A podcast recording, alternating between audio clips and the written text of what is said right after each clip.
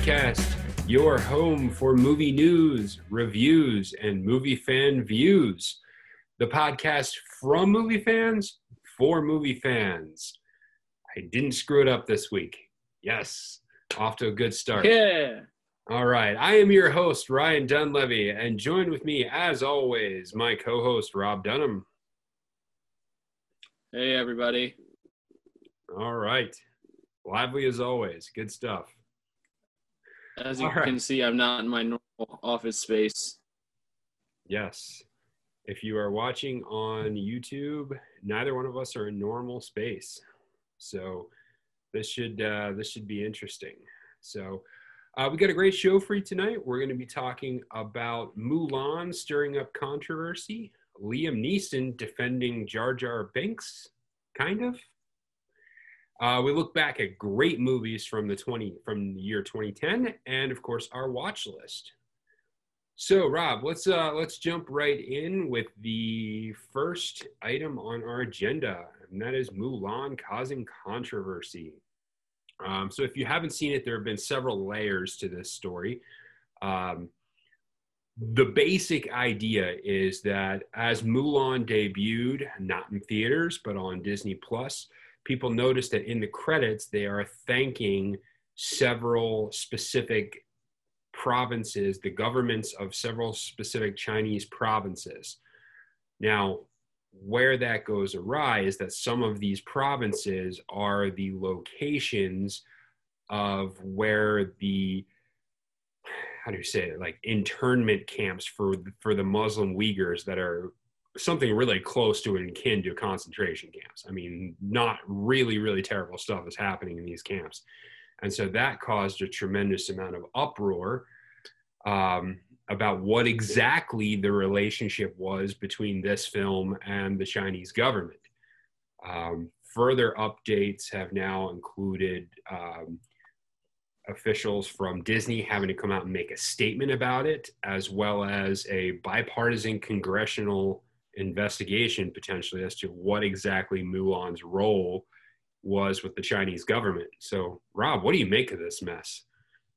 Oh, it's you said the right. It's a mess, and uh, I think that off the bat we should acknowledge that, uh, regardless of what perspective you might be coming from, religious or irreligious, that the treatment of these people is not okay. Um, It doesn't matter what you believe. Uh, your belief should not lead to you being treated the way uh, the Uyghur people have been treated. It's not okay. And um, I think that this has been boiling under the surface for a while. I don't know if you know this, but even several months ago, this uh, was starting to become a story because the actress who plays Mulan had posted a, a few tweets about the Chinese government, and it was more. It it wasn't really didn't seem like her own thoughts necessarily because a whole bunch of different people in entertainment, uh, in uh, the Chinese community were uh, posting like almost the exact same thing. It was almost like they were told, "Here's something you need to copy and paste into your profile and send out to everybody." And so it's it's hard to lay a ton of blame on her for following that, but at the same time, um, maybe she shouldn't have done that. they should have stood up and said, "I'm not going to stand for this." And it does seem that there has been uh, a lack of dealing with and confronting this issue from Disney as they went through this process, and seems like they're doing a lot of damage control right now when they could have addressed this a lot sooner and probably saved themselves some of these headaches.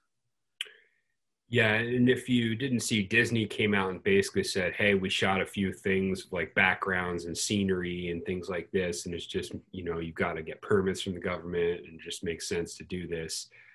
Uh, to credit them, but most of the movie was shot in New Zealand.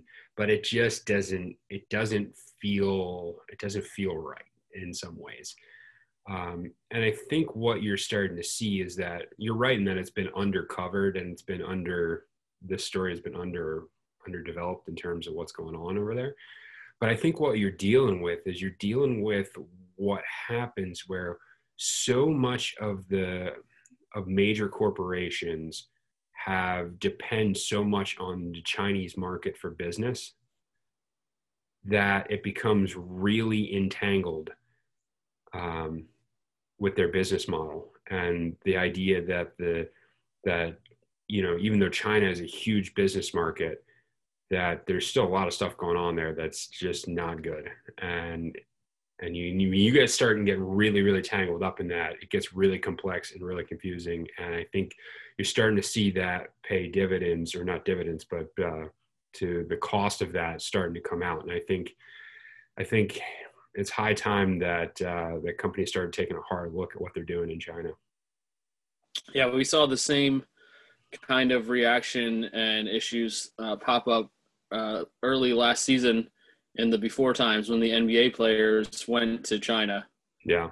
Um, and played basketball there, which never happened now. But um, even then, uh, LeBron James drew a fair amount of criticism for not speaking out against some of the same issues and uh, seeming to defend the Chinese government. And a lot of people had the same uh, line of thought with him that you're only doing this to protect your business interests and the money that's coming in. Mm-hmm. So it's not a good look. Yeah. Yeah, so we'll see what we'll see what comes of this, and uh, we'll see if you know we'll see if you know what this what this if this makes any difference for any movies coming out in the future with uh, business dealings in China. Okay, let's uh, let's move on to a slightly lighter story. Let's move on to Liam Neeson defending Jar Jar Binks or he, he actually really didn't do that. he really didn't do that at all, actually. Um, in a recent interview, uh, what? Clickbait. Yeah. yes, clickbait. I know. I know. We're not a clickbait podcast, but I couldn't resist on this one. You you have become the very thing you have sworn to destroy. You are the chosen one. Uh, so, so in a recent interview, Liam Neeson uh, was was being asked about his often often maligned uh, Star Wars: The Phantom Menace role, and he was he was asked about the Jar Jar Binks character, about the movie itself, and realistically, what happened is uh, Liam defended the actor. Uh, name is Ahmed Best, who played Jar Jar Binks and basically stated that because it's the outrage and negative reaction towards Jar Jar Binks's character, it actually hurt the actor's career. And he thought the actor was a really good actor. Um, he did he did also kind of say he really did like the movie and he liked his role in it and, and those sorts of things. And I actually thought Liam Neeson was actually quite good in The Phantom Menace. Uh, but Rob, Jar Jar Binks, what what do you think? Is he? Yeah, well, first of all, I will accept I will accept no Qui Gon Jinn slander first of no. all because uh, amazing character. Yes. Um, but moving on to Ahmed Best, I mean, he did what he could do with the, the character. I mean, there was not much in his control as far as how things were developed and the CGI was done and some of the other aspects of his character that initially made him uh, not well received I will say that over the years, especially online, there's been a growth of a movement really defending and unironically loving the prequel movies. Um, I think there are a lot of real fans of them out there. I think that it may have started out as a joke, but uh, a lot of the there are a lot of real fans, kids who were little when these movies came out, who were transported to another place by them. I I even remember I was in high school when the Phantom Menace came out. I think I was. I'm pretty sure it was um, like it was either right after my junior or senior year of high school. It was right in there somewhere, and uh, I saw the Phantom Menace in the theater ten times. Wow. So. regardless of whether it was a good movie or not, I enjoyed watching it. Um, it was also in the theater for a long time. I think it was like seven or eight months that it was in the theater. So there were many opportunities for me to go see it. Um, I still remember the absolute craze over the Mountain Dew and Pepsi cans with mm-hmm. uh, the characters from the Phantom Menace on them. Uh, I think if you collected all of them, you could get like a gold Yoda can mm-hmm. or something along those lines, if I remember correctly. And seeing the soda machines everywhere with the art for the movie on them, and people were nuts about that. Like they were into it. So even though it wasn't the best movie, like as far as the movie being shot and developed, people still flocked to see it and were still really into it. I mean, it was the first new Star Wars uh, in like 30 years or 20 years, I guess, at that point. And people were crazy about it. And I think that it was unjustly criticized in some ways. Um, it's they're fun movies to watch, and I think they probably uh, were reviewed a little more harshly than they deserve for what the kind of movies they are. And um, Ahmed Best certainly did not deserve the hate that he got for portraying that character. And I know that seeing some of his social media and some interviews he's done that it like he was hurt to the point of considering suicide. Like that's how devastated he was by the reactions people had to him just trying to do a good job. So I, I definitely appreciate Liam Neeson coming out and having something to say about it because it's needed to be said for a while. Yeah, and I think I think there just becomes one of these runaway trains where people start criticizing a character and then everyone piles on and then everyone piles on and it becomes the thing to do. Um, it was kind of before cancel culture, but it has that same kind of feel to it where everyone needs to be of this opinion that this character is horrible and terrible. And I mean, I would say he is Jar Jar Binks was mildly to slightly more than annoying. You know, he's just annoying a little bit. And that's I mean, it's not it's not that big of a deal. Every movie's got an annoying character in it. And I think there's actually quite a bit there's quite a few decent things in in the uh the Phantom Menace. Like I said, Qui-Gon Jinn was fantastic. I thought the um the Sith character uh, was fantastic as well, underutilized, uh, but did really well. And um, there were some other some other I liked uh, I liked the battle strategy. Some of that stuff was kind of interesting. But yeah, he's he's just kind of annoying, and that's no reason to to pillory an actual actor over it. So yeah, it's it's good to see Liam Neeson stand up for it. Okay. Yeah. Um. Should be also should also be mentioned. Jake Lloyd has suffered through some real stuff too. From he played uh, the young version of Anakin, and um, he has basically he's not even acting anymore because he basically had a mental breakdown over the course of years from the abuse he took and from trying to find some comfort in drugs and just some mental problems that he was dealing with. So I think people forget that when they talk about movies, sometimes they are talking about real people and yeah. it's okay to say something isn't good, but it we, we don't need to assassinate people's character just because of them not being a good actor in a movie. It's overboard sometimes, I think. Yeah, and I think I think one of the things that's happened with the Star Wars movies is the expectation is always at 500 for every single movie, and there's almost no chance that any of these movies is going to live up to something in somebody's mind that they dealt with forever ago. And and you know you can't something just can't come in and and compete with a 20 year legacy. It's just not going to be real easy to do. And so people just need to especially star wars fans just to back off a little bit. Come on guys back off a little bit. I feel personally attacked. All right uh, so one one just uh, little housekeeping note uh, that we feel like we should mention is uh, the Batman, which we talked a little bit about the trailer a couple weeks ago. The Batman is back filming again. Uh, we were actually Woo! not on the podcast. Uh, we we were off for a week when this story debuted. but Robert Pattinson had tested positive for COVID, so the production got shut down. But that production is back rolling again, so it's good to see good to see that back on schedule. So, all right. So let's talk a little bit about what's releasing in theaters. Uh, so this week we have a number of movies releasing in theaters: uh, No Escape, Infidel, Red Shoes and the Seven Dwarves, Alone, About Endlessness, The Racer, and The Nest. A lot, a lot of movies coming out this week. Any uh, anything catch your eye, Rob? I can say that the only one that I have seen a whole lot about or have been super interested by is Infidel. Um, I believe you're uh, planning on seeing that sometime in the near future, and I am hoping to as well. Um, I'm really interested in seeing uh, Jim Caviezel act. I think he's a super underrated actor. Um, I don't know if that's mainly because maybe his two biggest roles. One is uh, as the character on Person of Interest, so a TV show, so it's not as well known in maybe the movie culture. Um, and then when you play Jesus in a movie, uh, there's a lot of weight with that. like yeah. especially if you play it in a runaway smash like The Passion of the Christ was. Um, I imagine it's got to be hard to be separated from people seeing you as that.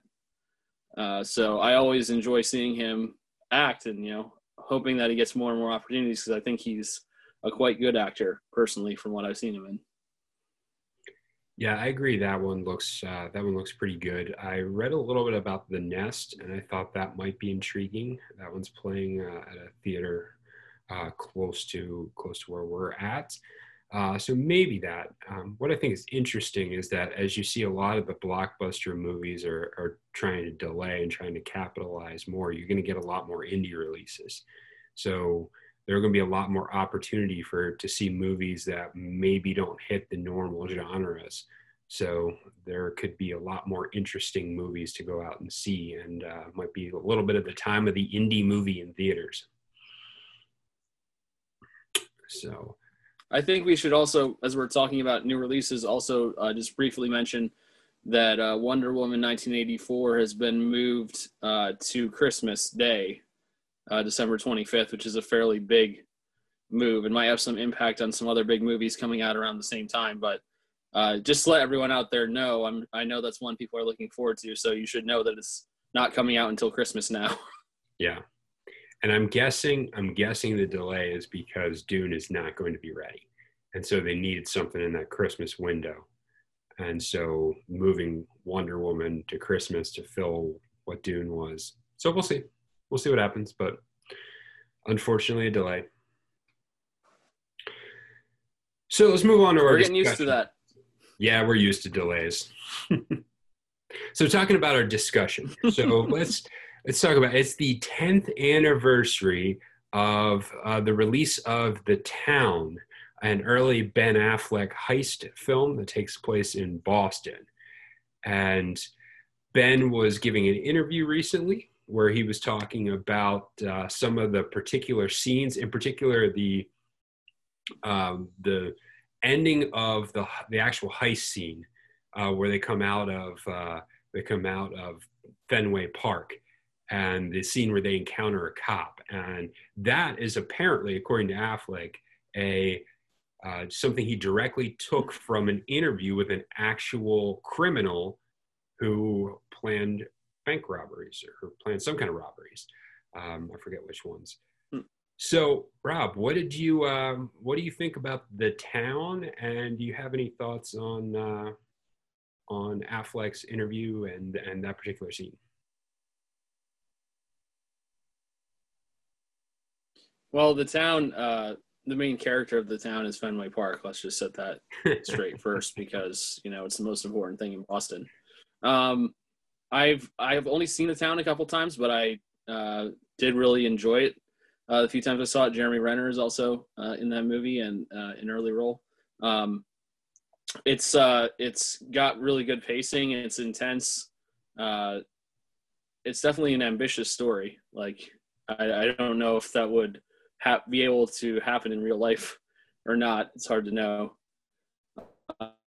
Um, but yeah, the the scene with the uh, cop, there's definitely like there's definitely that tension definitely carries through there, and uh, pe- the police in Boston are you know not exactly known for being relaxed when it comes to dealing with criminals. If you saw the movie uh, Patriots Day, which also just came out recently, that same kind of uh, theme runs through that, where it's uh, we get this done kind of group of people is how it's always portrayed and uh, so it's, it's definitely interesting to see that go back and forth on screen because Ben Affleck was also playing Southie, as it's referred to, and uh, they're also known for not backing down. so uh, maybe not the best combination uh, when you run into a law enforcement person in Boston when you're from that area yourself. what do you think? Yeah, I actually this was this was the movie I think that made me think that Affleck could actually be a legitimate director. Um, I thought the movie was ambitious. I like heist movies a lot, and this one just brought uh, some weight to that genre. Uh, it's intense. It's it's pounding. Uh, I think we even mentioned a few weeks ago when we were talking about Blake Lively because Blake Lively plays a fantastic role in this one as kind of a you know a drugged out ex girlfriend type thing that the cops trying to get after the the bank robbers or the the heist guys uh, through her. And and so the casting is excellent. The directing was very very good. The action scenes are intense and fast paced uh, this one definitely stands out uh, when we're talking about movies that I've come back to a couple times. It's actually been a couple years since I've seen it. I want to go back and watch it again. Um, but I do love, I do love in the interview when he's talking about the the scene in question is they're all coming out uh, from the heist to go into their getaway car, and they're all dressed as nuns, and they come out to a car, and they're all dressed as as nuns, and they they've all got their uh, their automatic weapons and the cop just sees him and he just intentionally turns the other direction to get out of there.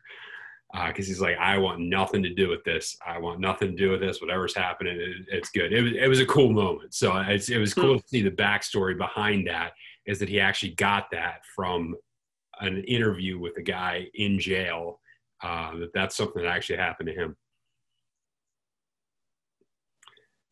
So one of the things that this got us thinking about, because we've talked many times about Inception, we've talked about The Town now, I've mentioned Tron Legacy. All of these movies came out in 2010.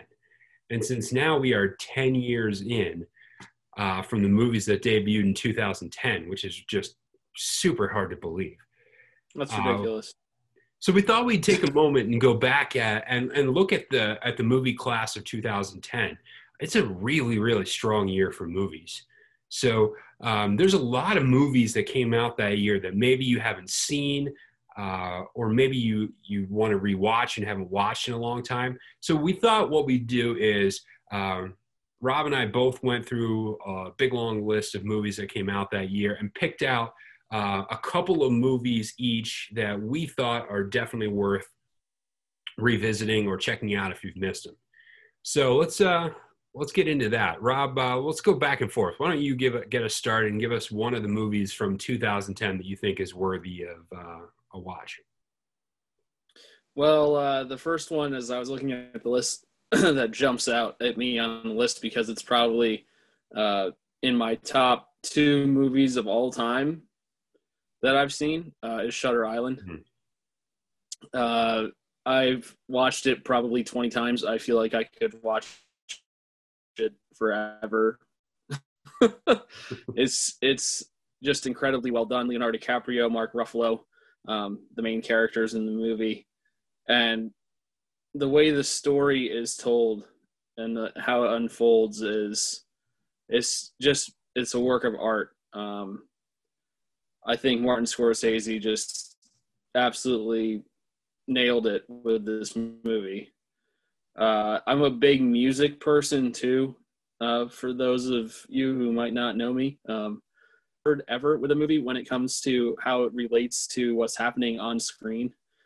Uh, every piece of music seems to be tied into what's happening, and there's purpose and reasoning behind it, which I think a lot of soundtracks struggle with. Sometimes it just feels like soundtracks throw together the five popular songs right now to try and be cool.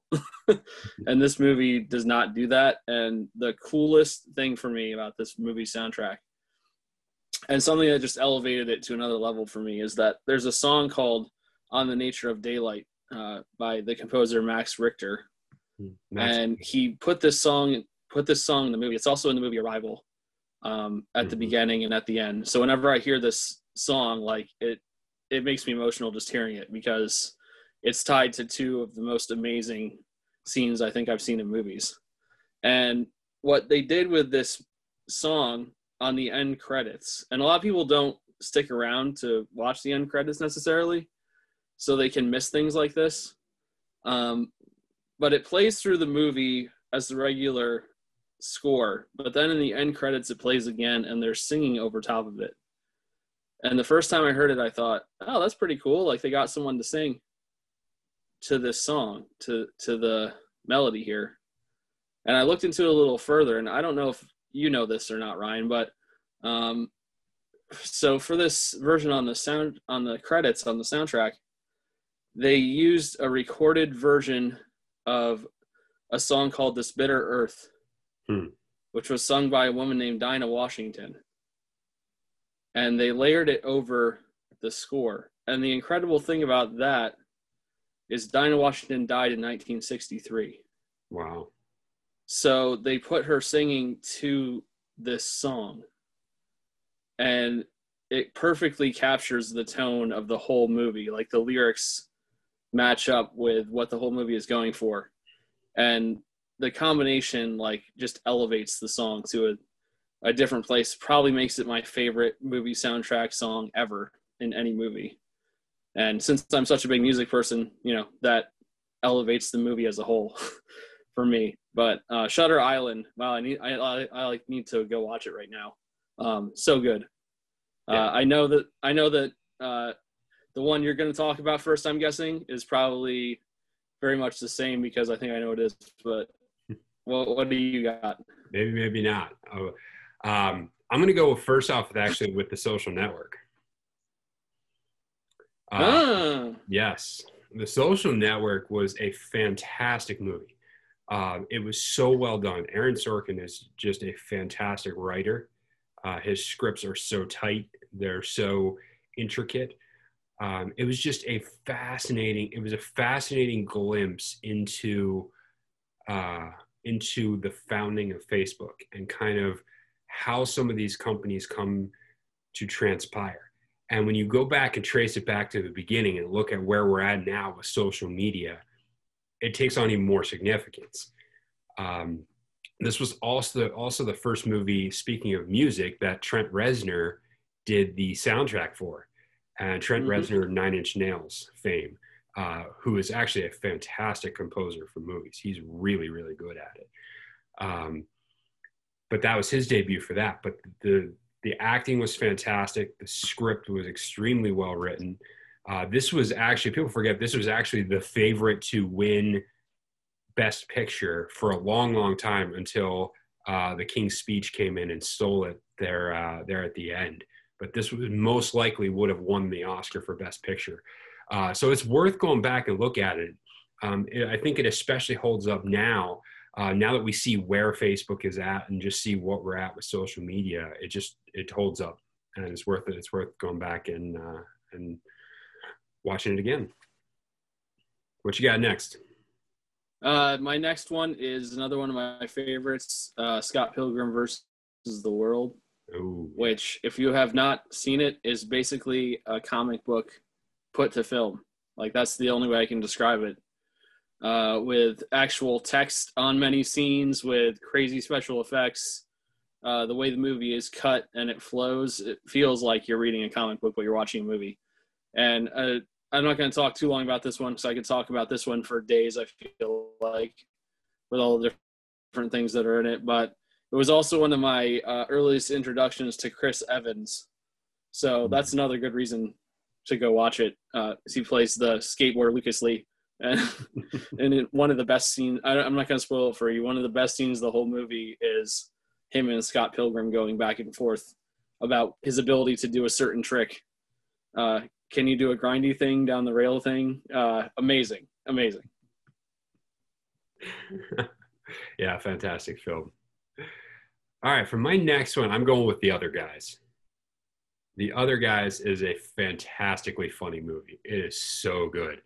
There are several on my list of underrated, just laugh out loud, unexpectedly funny movies. And there's so many little ironic, funny moments in this movie. The whole thing is incredible. Will Ferrell playing the straight laced guy, and Mark Wahlberg, the off the cuff, frustrated cop. Um, things like a desk pop and uh, and you have uh, you have their boss, um, ex Batman himself, uh, quoting TLC lyrics randomly throughout the movie. I mean, there's so much random stuff in this movie, including the fact that the the Rock and Samuel L. Jackson are in for a very, very brief cameo before they decide to just go jump off a building for no reason at all. Uh, there's so there's just every scene is funny, everything is just unexpected, and there's just it's fantastic. It, if you have not seen the other guys, you need to go back and watch it because the you will laugh tremendously. It's it's one of the funniest movies that that I that I can remember. All right, Rob, what you got?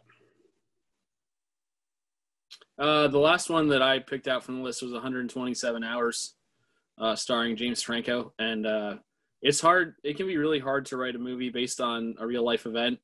Um, I think if you said to someone, "All right, we're gonna make a two-hour long movie about a guy getting stuck in a cave and cutting his arm off," uh, I don't know if many people would be interested in that. But uh, the the way that it was done is exquisite and tells the story of the guy really well and the tone and emotion in it is really solid um, another music thing we keep on going back to this but uh, there's a song by Sigur Rós in the soundtrack when he's rescued and that was my first introduction to them and hearing that song for the first time inspired me to start listening to them and eventually led to me seeing them in concert and when they played that song, uh, I cried. So you know, it didn't impact me at all. So you know, uh, yeah, go and go and watch that. Maybe maybe that uh, moment in the soundtrack there will hold something for you too as well. But 127 hours, definitely well worth your checking out.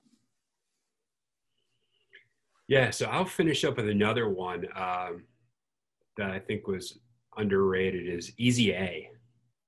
We'll go with Easy A. Um, that stars. Um, sorry, bad for podcast. She's my favorite actress.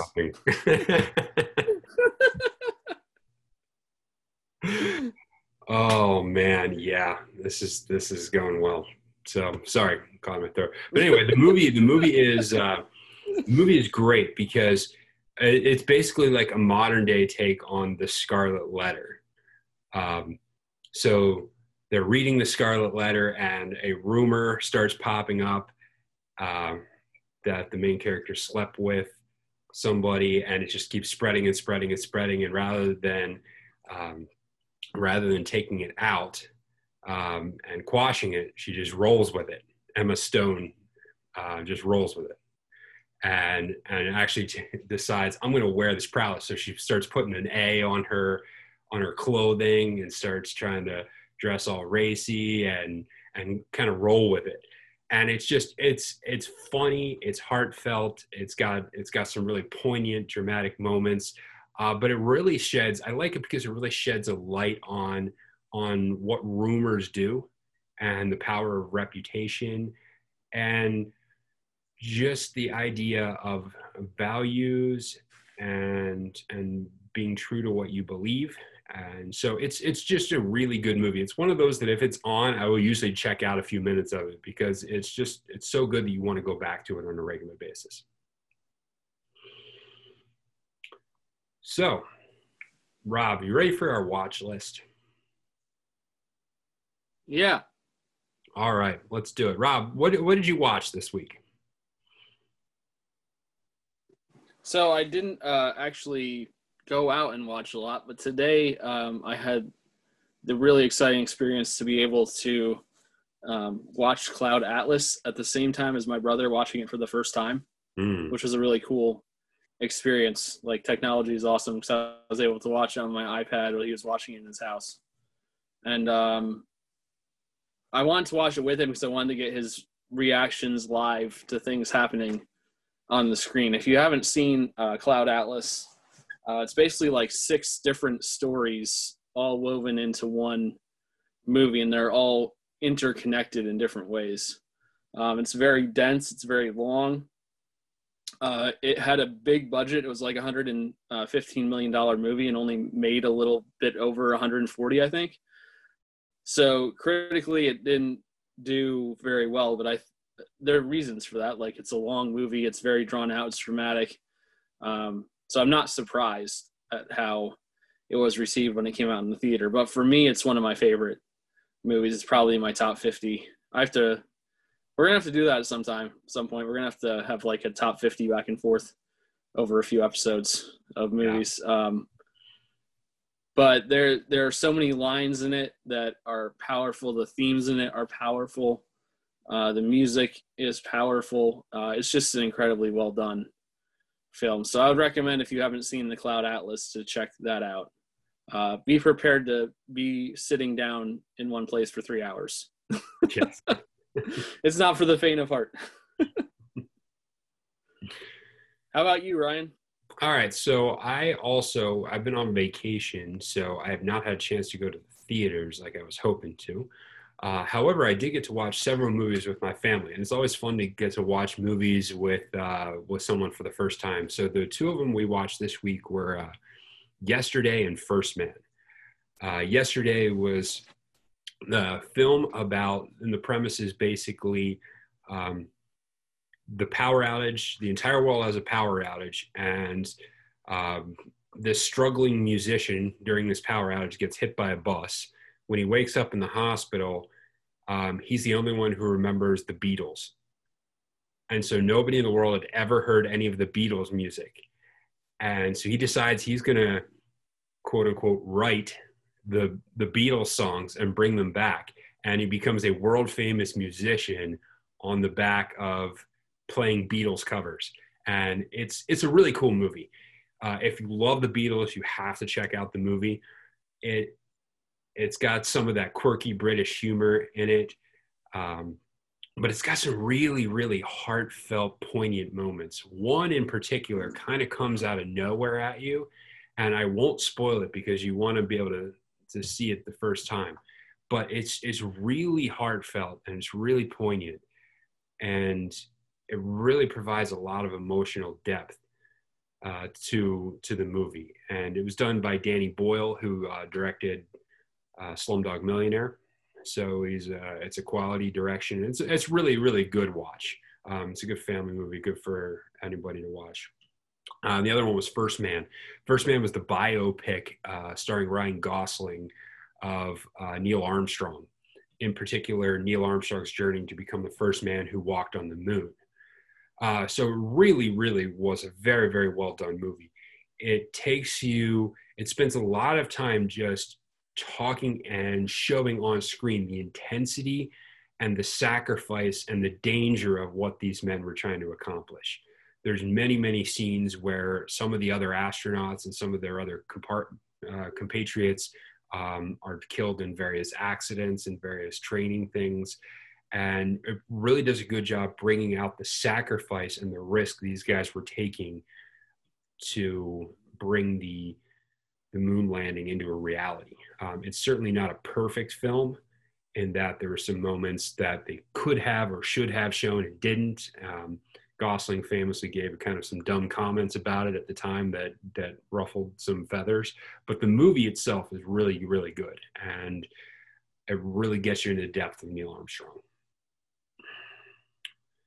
Have you seen either one of those, Rob? I have not seen either of those yet, so I, I should check them out. yeah, definitely. I have HBO Max now. So I, I can watch yesterday, so I should uh, I should get on that as a musician, you, you, you definitely want to check that one out. All right, so let's move on to this week. Um, movies that we're hoping that we're going to get a chance to see this week. Uh, so I'll go first on this one. I am hoping to finally see Bill and Ted Face the Music. I was hoping to get that in last week and didn't get the chance, but I'm going to make it an absolute point to go see Bill and Ted Face the Music. Um, and if I have a chance to, I'd also like to see Infidel. Um, I'm going to agreeing with your comments uh, about that movie, and uh, I'm I'm looking forward to that one as well. Rob, uh, what do you got? Gonna, it's gonna seem lazy, but I'm gonna have to go ahead and copy you because I want to see both of those movies too. Um, there there are uh, I have several streaming services through myself and through family, uh, so I should probably look through them and watch a couple movies that I haven't actually seen yet too. So uh, yesterday being one of those, and maybe uh, some others that I can come across. There's an endless variety out there of things that we could watch. So um, make an effort this week to watch a few things. Yeah, and I'm uh, I got the Prestige up here as well. I'm hoping to get my family to watch that before the week is out. We'll see how that goes. Mm. All right, Rob, got anything else? I'm good. All right. All right. Well, that's good for me. Let's end it here. Uh, thank you for staying with us on the Film Fans Podcast. Do us a favor, give us a comment, uh, subscribe, uh, leave us a review, rate us, whatever. Uh, we're on all of the major podcast platforms and on YouTube. So if you like watching us instead of just listening, check out our YouTube channel and visit filmfans.com. We've got several articles up there right now, including our full review of Tenet. So until next time, enjoy the movies. Bye.